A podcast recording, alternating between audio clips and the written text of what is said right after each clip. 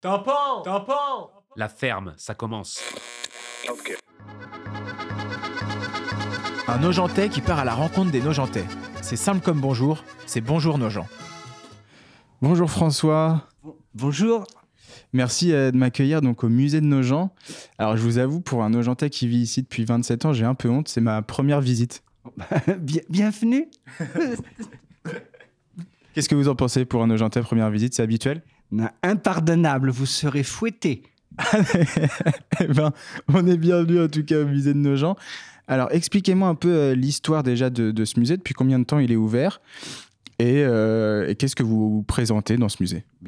Bon, le, le musée est installé ici, 36 boulevard Gallieni, depuis 1994.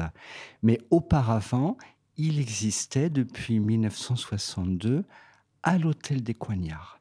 Nous avons donc déménagé de l'hôtel des Coignards en 1992 pour une réouverture ici en 1994. Dans sa partie permanente, le musée présente l'histoire de la Marne avec les ouvrages d'art, l'avènement des loisirs, les guinguettes, les sports nautiques.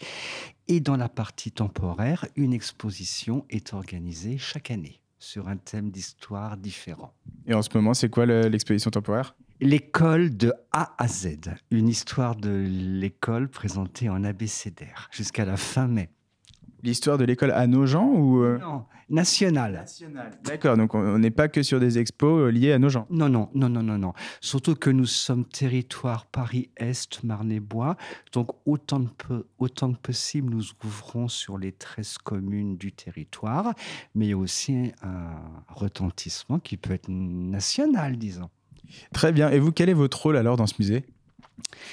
Concevoir les expositions temporaires, donc avec toute l'équipe, bien sûr, et le scénographe, et aussi la gestion des collections, c'est-à-dire euh, l'informatisation, le, le récollement des œuvres.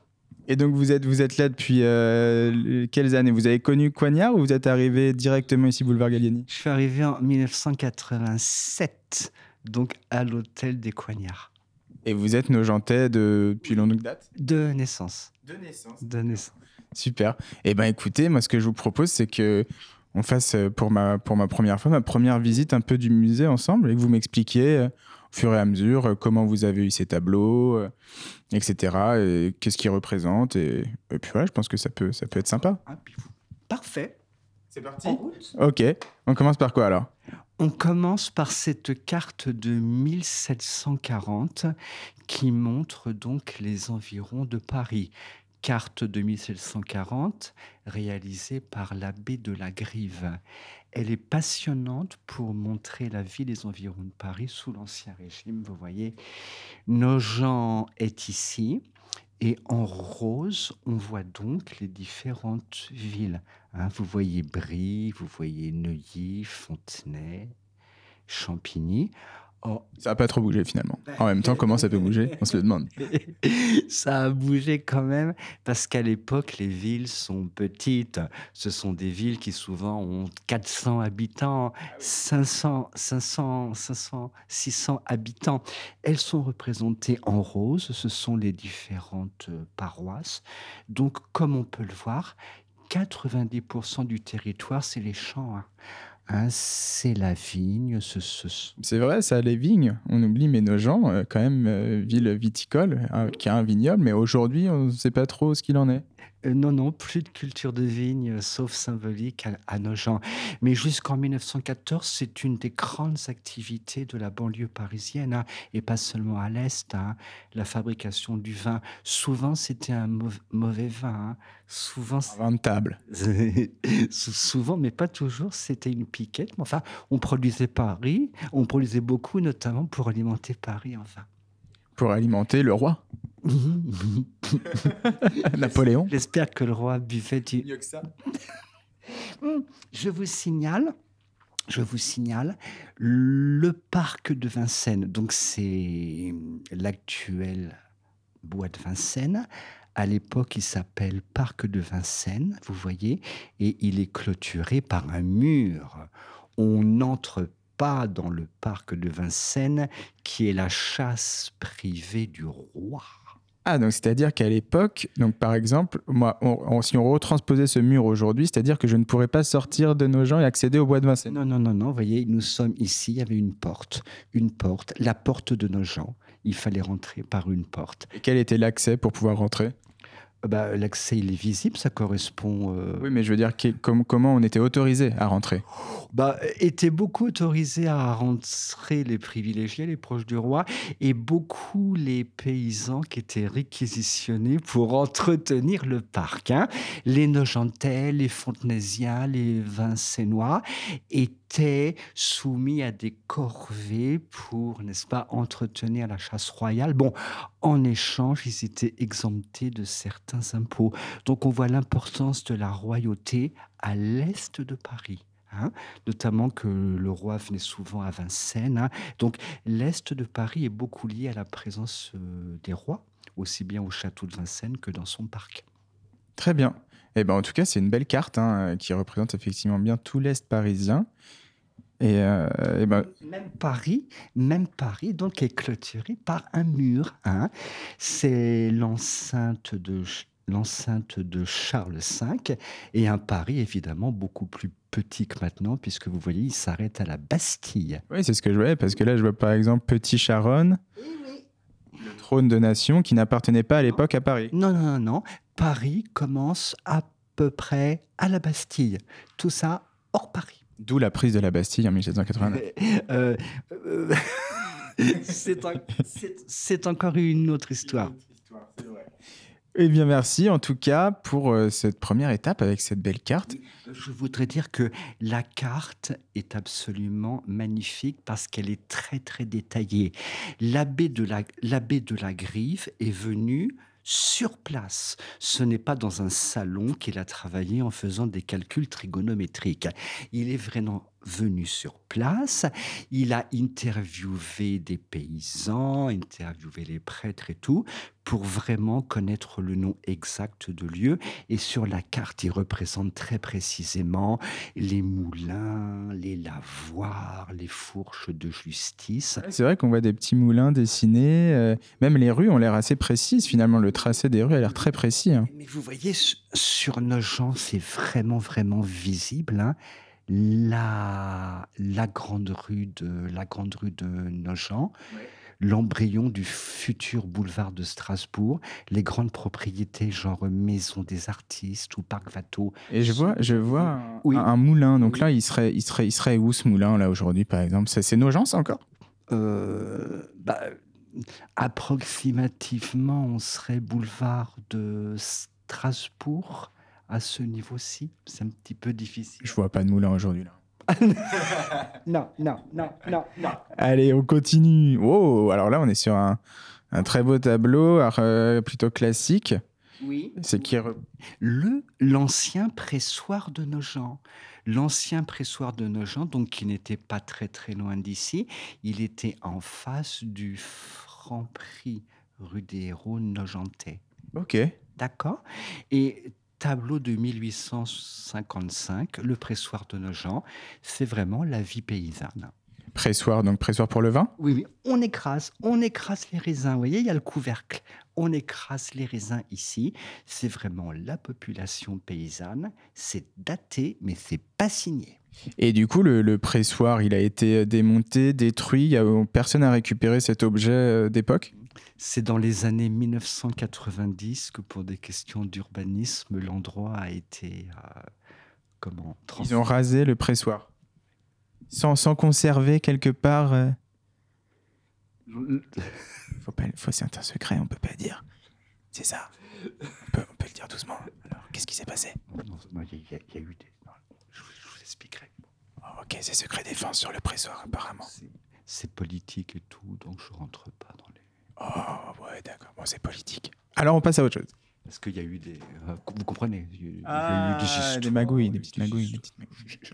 Oh, comme Je partout. n'ai rien dit, j'ai rien dit. je Non, n'ai non, rien non, dit. non, non. Ici, différentes, différentes vues donc des bords de Marne. Donc là, on est sur les bords de Marne, effectivement. Celle-ci, donc 1877, la Marne à Champigny.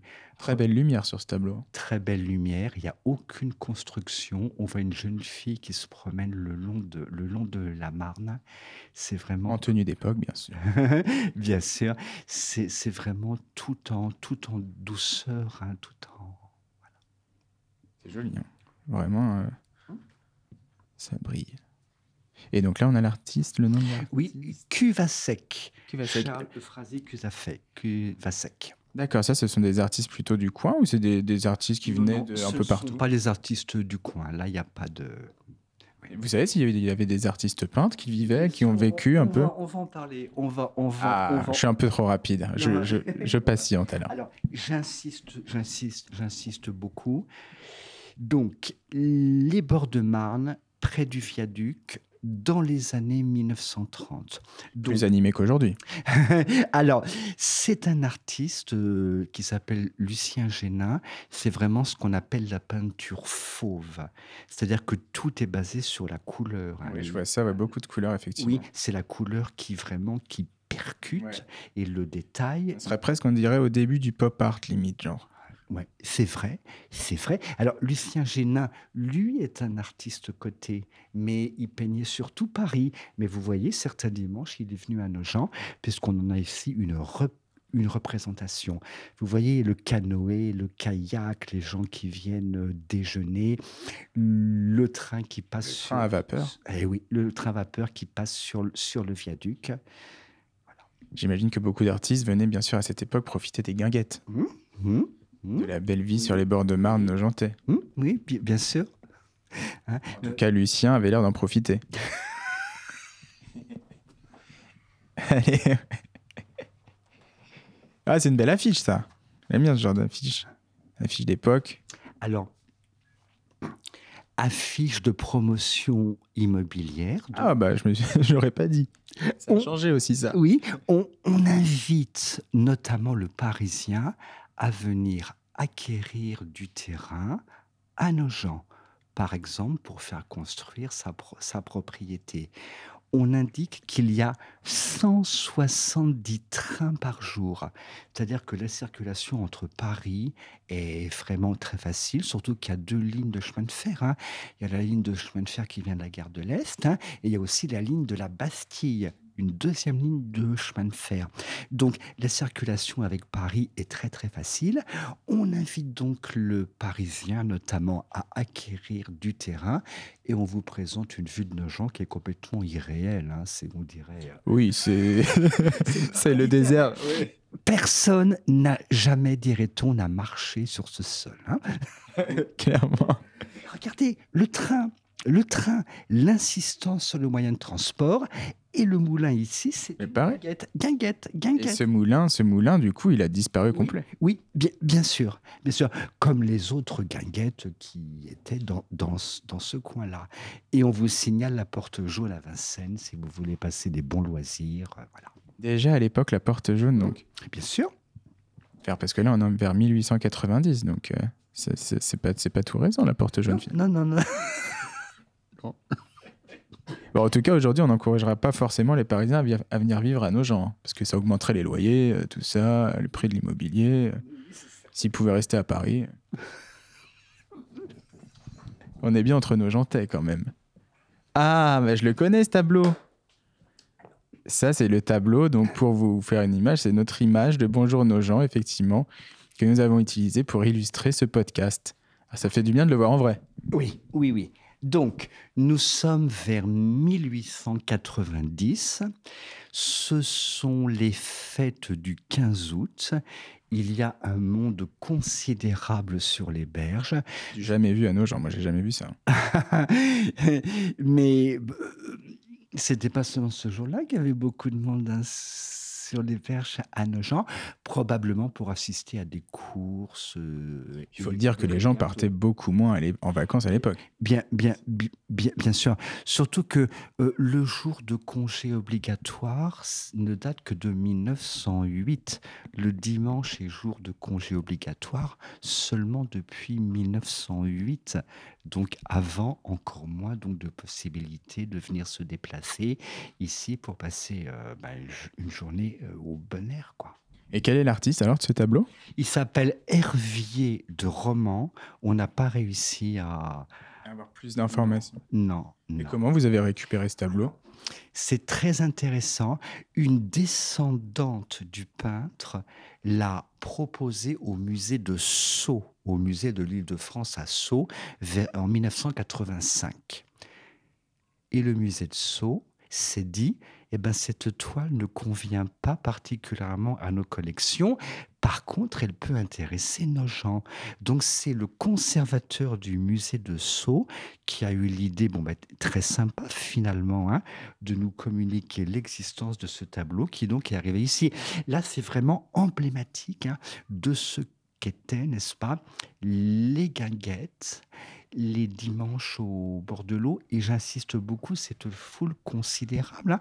Quand on voit par exemple le film de Marcel Carnet, Nogent Eldorado du dimanche, tourné en 1929, c'est par milliers, par milliers que les gens descendent du train de la gare de la Bastille, descendent la côte de Convert et viennent sur les ports de Marne. Vraiment, ph- phénomène de société. hein, c'est- impressionnant ce tableau, on dirait vraiment une, une photo quoi. C'est euh, Oui. ça capte vraiment l'instant précis. Je sais pas comment l'artiste s'est débrouillé à, ça- l'époque pour, pour réaliser ça, mais euh, Parce que c'est un bon peintre. hein, tout simplement peut-être. hein. Oui, et alors une place d'honneur est donnée à Ferdinand Gueldry.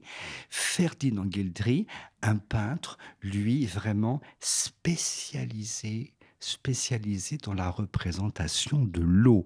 Ferdinand Gueldry était lui-même un athlète de haut niveau en aviron et un peintre extrêmement coté de son vivant, extrêmement recherché de son vivant, et on présente plusieurs toiles de lui. Ici, Effectivement, je vois. ah, c'est superbe. Nous sommes près de Brie-sur-Marne. Près de Brie-sur-Marne. Et ce sont donc, c'est peut-être un dimanche après-midi, on a l'air de s'amuser, n'est-ce pas? Un Trois hommes dans la, dans la barque. Une fois de plus, re- remarquez la, fa- la façon dont les reflets sont peints. C'est vraiment le peintre spécialiste de l'eau. Même la lumière est très belle. C'est vrai qu'on est sur une précision assez incroyable. Encore une fois, on a, pareil, on a vraiment l'impression d'être à l'Instagram de l'époque avec une belle photo de dimanche sur les bords de Marne, des reflets assez fous, une lumière incroyable et effectivement une précision des détails au niveau de l'eau. Euh, on sent l'expert. Oui, oui, oui, oui. Et ici, ici, par exemple, ici, par exemple. Donc, on peut dire que c'est notre toile maîtresse, hein, notre toile maîtresse. Donc, la scène, donc, c'est de Gueldry, hein, encore. C'est le passage d'une écluse en Angleterre, mais le tableau a été peint à Brie-sur-Marne parce que Gueldry avait un de ses ateliers à Brie-sur-Marne. Alors, j'ai- pour, pour, donc, c'est censé être en Angleterre, mais le tableau a été peint à Brie-sur-Marne. Ah, ah oui, parce que Gueldry est par- il s'est marié en 1895. Il, comme voyage de noces, il a emmené son épouse en Angleterre.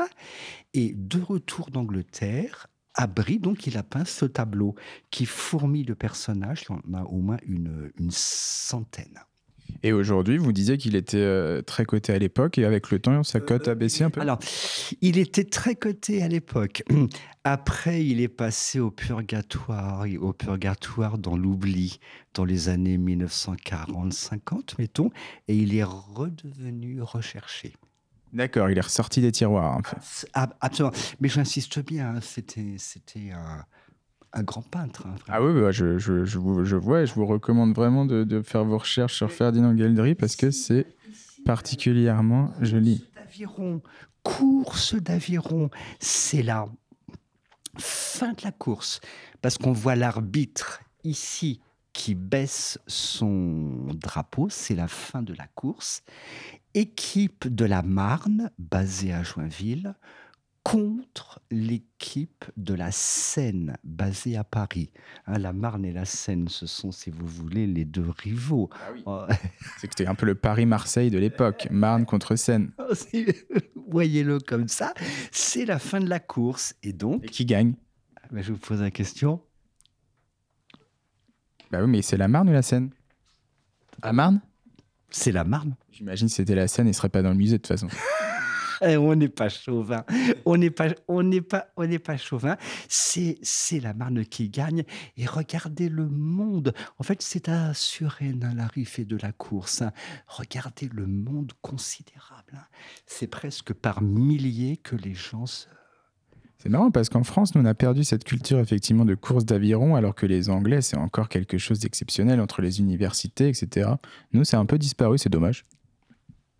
Ça reviendra peut-être un jour. Cer- certainement, oui. Ah, on retrouve encore Ferdinand Geldry. Regardez le reflet. Regardez la qualité du reflet, la qualité de l'eau. C'est vrai que le reflet est assez incroyable et la lumière surtout est toujours aussi folle, quoi. Toujours cet aspect très photographique, même au niveau de... cette grande toile, c'est la fille de Ferdinand Geldry qui l'a offert au musée de Nogent. C'est la, donc c'était une dame très âgée déjà. hein. C'est la fille de Geldry qui l'a offert au musée de Nogent en 1996.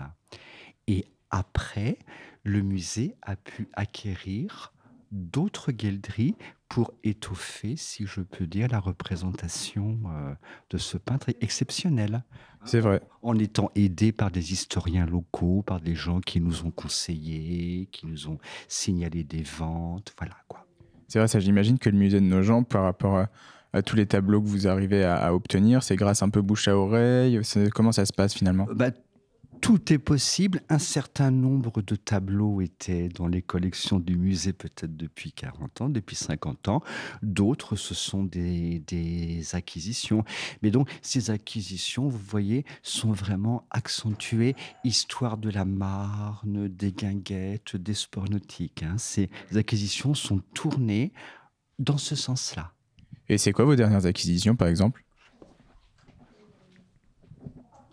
Parmi les dernières ac- acquisitions, encore une vue du viaduc de Nogent par Gaston Ballande, très très intéressante parce qu'on voit la pratique de la natation. Exact, il y a un petit bassin, effectivement. Le petit bassin, les cabines pour se déshabiller, le plongeoir, c'est qu'on se baigne dans la Marne jusqu'en 1970. Et pourquoi on se baigne plus dans la Marne aujourd'hui? Alors, en fait, c'est pour des raisons d'hygiène qu'on a interdit les baignades, mais ça ne veut pas dire que la Marne était propre avant. Pas, pas de passéisme, pas, pas de représentation idyllique. Ça ne veut pas dire que la Marne était propre avant C'est 1970. hein. c'est juste que les gens avaient peut-être moins conscience de... Absolument. Et si moi, aujourd'hui, demain, il fait une, grosse canicule, comme euh, souvent ces derniers, ces derniers étés, je vais faire un petit plongeon dans la Marne, qu'est-ce que je risque? En principe, c'est interdit, mais je. Vous êtes déjà baigné dans la Marne, vous? Non, non, non, non, non, non, non. Non, non. Un regret. Allez, on continue. Ah, encore une belle. euh, alors là, on se croirait au- dans les tropiques presque. Eh ben, en fait, L'Amazonie. Euh, oui, l'Amazonie au Pérou. L'Amazonie au Pérou, c'est une des sept baignades du Pérou. Hein, donc on reconnaît bon, donc tout, tout l'amé- tout l'aménagement et c'est peint par euh, James Rassia qui est À la gouache. Oui, ab- ab- absolument. Et donc, les enfants de James Rassia nous ont donné un certain nombre d'œuvres de leur père qui sont toutes remarquables. hein. Et euh, James Rassia, qui est décédé à Nogent à la Maison nationale des artistes, puisqu'il y a donc cette maison de retraite des artistes. Monsieur Rassia, père, est mort à la Maison nationale des artistes, et ses enfants nous ont fait un don considérable avec des œuvres de leur père. Bon, on les remercie. On passera d'ailleurs sûrement le podcast prochainement à la maison de retraite justement des artistes. C'est prévu Ah, mais, mais bien, bien. pour essayer de rencontrer justement euh, des personnes qui pourraient nous parler de nos gens, qui sont encore sur place. D'accord. Bien. Allez. Alors, on continue. Donc là, on arrive bientôt à l'exposition temporaire. Mais là, on est sur. Alors, C'est où ça? alors un, je vous en ai dit un mot tout à l'heure, Marcel Carnet. Marcel Carnet. Donc, c'est le court métrage de Marcel Carnet qui s'appelle Nos gens, Eldorado du dimanche.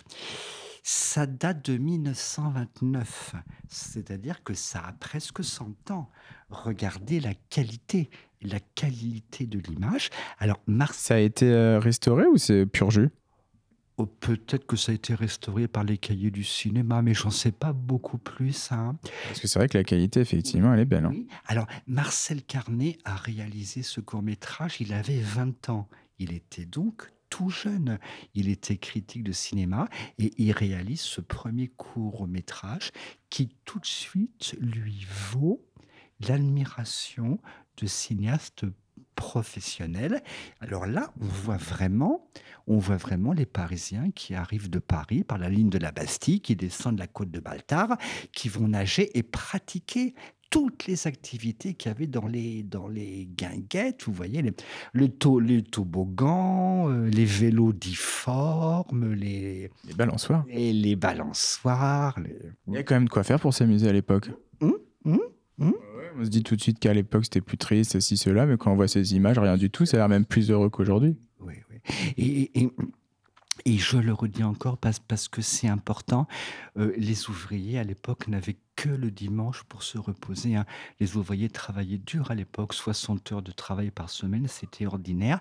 Ils n'avaient que le dimanche pour reposer, donc ça, ça, ça donnait d'autant plus de prix à cette journée euh, au bord de l'eau. quoi. C'est vrai que ça avait l'air bien agréable, en tout cas.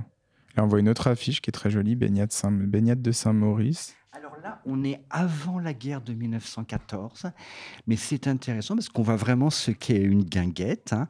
C'est vraiment le restaurant au bord de l'eau où on mange de la friture et de la matelote, c'est-à-dire du poisson cuit dans du vin. Poisson de la Marne. Les patrons disaient qu'ils avaient pêché eux-mêmes le poisson dans la Marne, mais on les soupçonne d'être un peu mythos. Mais tout le monde faisait semblant de le croire pour, être- pour être agréable. hein. Alors là, c'est la guinguette. Et voilà la baignade. Une baignade qui apparemment a l'air d'être gérée par la guinguette. Hein, on trouve vraiment tout le, hein, les cabines pour se déshabiller, les moyens de transport pour rejoindre l'endroit. Enfin, petit côté euh, concentration de plaisir. hein. Et justement, on parlait, donc ça, c'est avant-guerre, et c'était comment, du coup, en période de guerre euh, à Nogent-sur-Marne? Est-ce qu'on était, est-ce qu'il y avait de l'occupation? Est-ce que vous avez, vous savez pas trop? C'est pas grave, vous avez le droit de pas savoir. Moi non plus, je sais pas finalement. Allez, on continue. Yvette Horner, Yvette Horner, la star, la star, la grande star de nos gens. Voilà. Yvette Horner, donc, qui habitait à Nogent-sur-Marne, euh, à Avenue de la Source, le long du, le bois de Vincennes, hein, la reine de l'accordéon, donc, comme vous le savez. Donc, quand euh, ces effets personnels ont été mis en vente aux enchères, la ville de Nogent a acquis cette affiche avec euh, quelques appliques euh, électriques en forme d'accordéon. C'est vrai que c'est le symbole de nos gens, Yvette Horner, avec la, la partition qui est là, à le petit vin blanc. Mais ça, ça a été repris, il me semble. C'est autre chose. Ce, n'est pas, ce n'est pas Yves Horner. Hein Elle l'a repris à l'accordéon. Ah, vous croyez, je sais pas. Vous croyez? Donc là, c'est la partition de la fameuse chanson à, la pe- à le petit vin blanc. La fameuse. Vous l'écouterez, vous la découvrirez. Et donc, qui a composé cette chanson Du coup, musique de Charles Borel-Clair? Oui. Et les paroles sont de Dréjac. Et on est à quelle époque? On est 1943. 1943. Et donc là, toutes les autres petites affiches, c'est pour les guinguettes, j'imagine, les concerts. Ce sont les, les partitions pour montrer euh, le nombre de chansons qui ont été consacrées sur ce thème, sur ce thème des guinguettes, vous voyez? Tous, tous ces titres différents. C'est vrai. On voit un Zizi Jean-Mer qui nous avait fait un film Guinguette. Lucienne Boyer, Tony Bert, Tony Bert, je connais pas.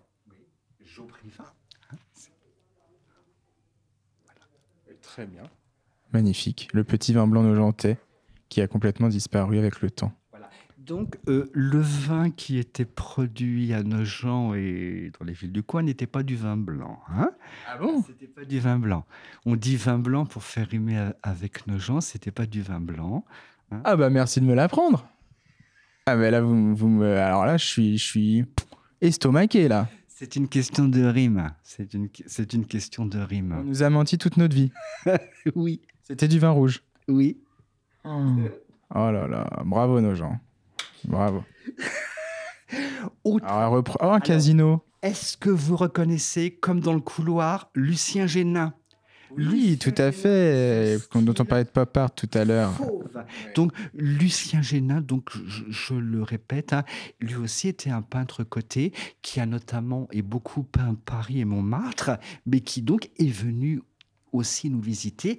Et là, on a l'exemple d'une guinguette qui n'existe plus.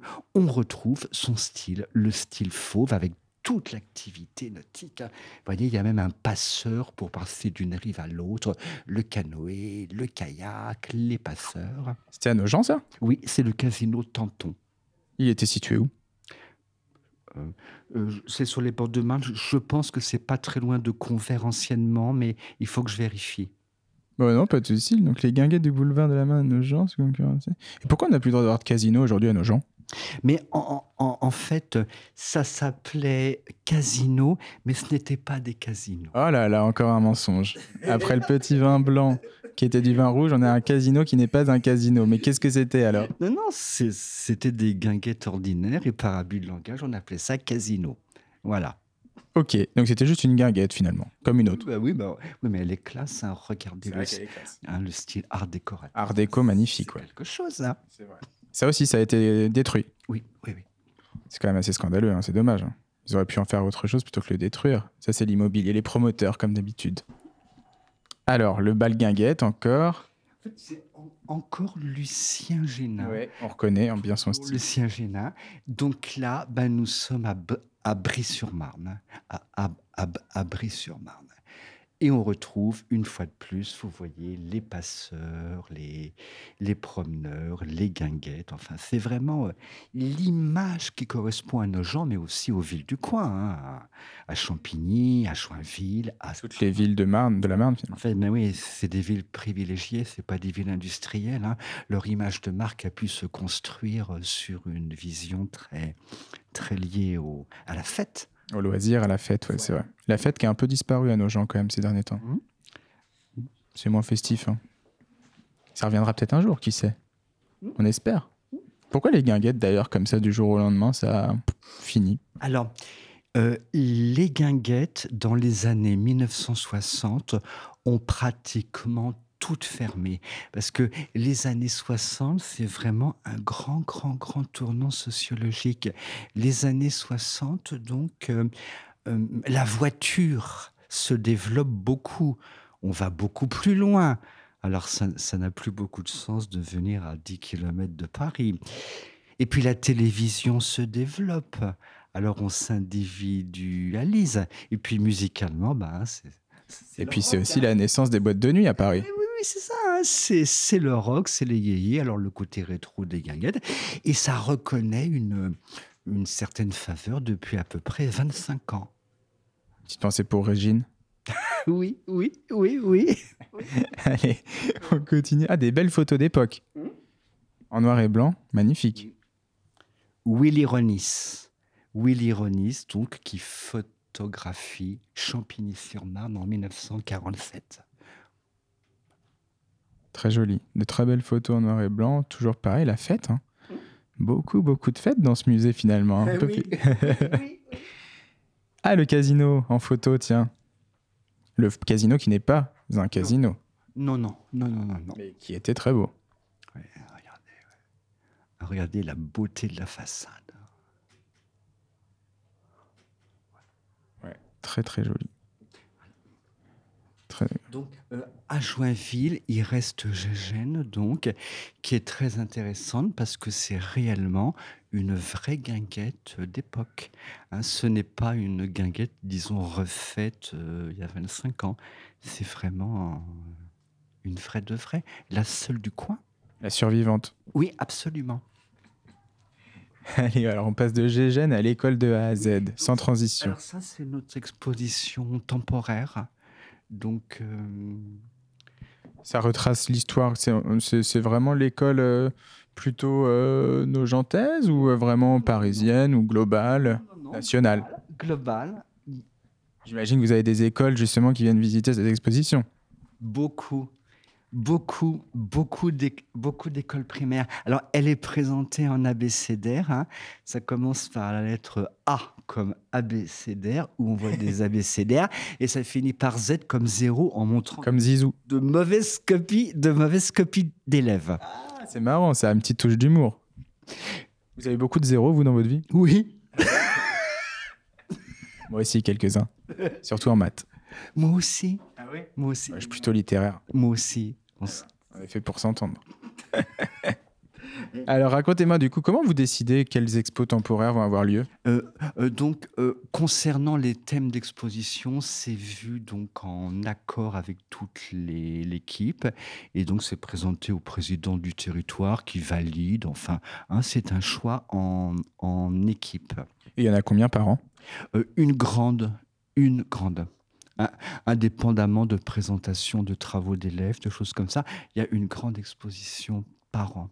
Et là, vous êtes déjà en train de travailler, réfléchir sur la prochaine? Oui, oui, qui, sera consacrée au parc et jardin en Val, en Val-de-Marne. Ah, intéressant. C'est pour nous l'occasion d'évoquer de grands parcs qui étaient prestigieux mais qui ont disparu. Par exemple, à Charenton-le-Pont, Charenton, il y avait plusieurs châteaux, hein, Bercy, Conflans. Les châteaux ont été détruits, les parcs aussi, mais c'était absolument des merveilles architecturales de leur temps. Donc, dans notre prochaine exposition, c'est l'occasion d'évoquer ces, ces jardins som- somptueux. Promis, je, je reviendrai. J'espère. Alors là, on voit quand même, c'est ouais, les anciens bureaux d'élèves et tout et tout. On voit. Vous voulez que j'insiste sur, sur certains documents que- Si- quel- quel- que sur quel, dites-moi, sur quel document, par exemple, vous voulez vraiment un- insister Il y en a un qui me fait craquer. Diplôme de bachelier de 1812. Donc, Napoléon Ier, c'est lui qui a créé le bac en 1808. Et donc, on a ici un exemplaire de 1812, c'est-à-dire parmi les premiers qui ont été di- distribués. Voilà. C'est une très très belle pièce. À propos du bac, au 19e siècle, 1% des jeunes obtenaient le bac. Ça a bien changé. Parce que les lycées étaient payants. Qui allaient au lycée, c'était les fils de bourgeois, les fils de nobles, enfin. hein. Donc, c'est 1% des jeunes obtenaient le, le baccalauréat. Et j'aime beaucoup cette pièce parce qu'elle est bien conservée, elle a vraiment une valeur historique. C'était un Nogentais. Non, non, non, non, non, non, non, non. non. Et ben c'était, c'était, c'était très sympa en tout cas, François. Pour ma première au musée de Nogent-sur-Marne, je suis ravi euh, de l'avoir passé avec vous. Qu'est-ce que vous diriez aux Nogentais pour les encourager à venir? En tout cas, moi, je vous encourage vraiment à venir. On est très bien reçus déjà. Vous allez vous amuser. C'est pas très long, mais c'est, c'est parfait finalement. Bah, il y a de, il y a de beaux tableaux, il y a de beaux, il y a de beaux documents. hein. C'est vrai qu'il y a de très très beaux tableaux. J'avoue, je suis agréablement surpris. Et euh, j'ai appris pas mal de choses grâce à vous. Donc je vous remercie vraiment. Bon, on va terminer sur un petit mot sur Nogent quand même, vu que vous êtes Nogentais et que vous avez fait toute votre vie. Comment, comment vous voyez, vous, du coup, euh, un peu l'évolution de Nogent depuis que vous êtes né Vous préfériez votre, votre Nogent d'avant? Non, non, je suis pas dans la nostalgie. Non, non. Non, ça reste, ça reste une ville agréable. Avec des beaux souvenirs.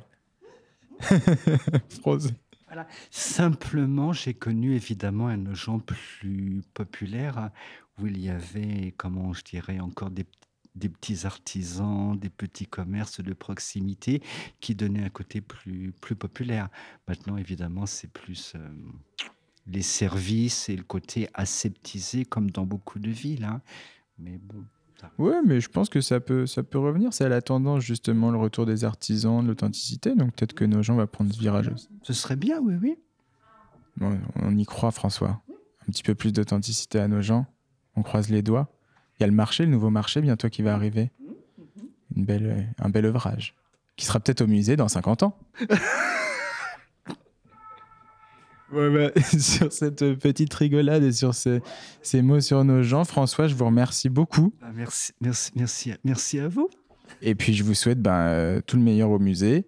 Et puis, je repasserai vous voir avec grand plaisir pour les prochaines expos. Super, ça, me fera, ça nous fera plaisir à tous. Merci beaucoup, François. Au revoir. Un Nogentais qui part à la rencontre des Nogentais. C'est simple comme bonjour, c'est bonjour nos gens. Tu veux nous suivre?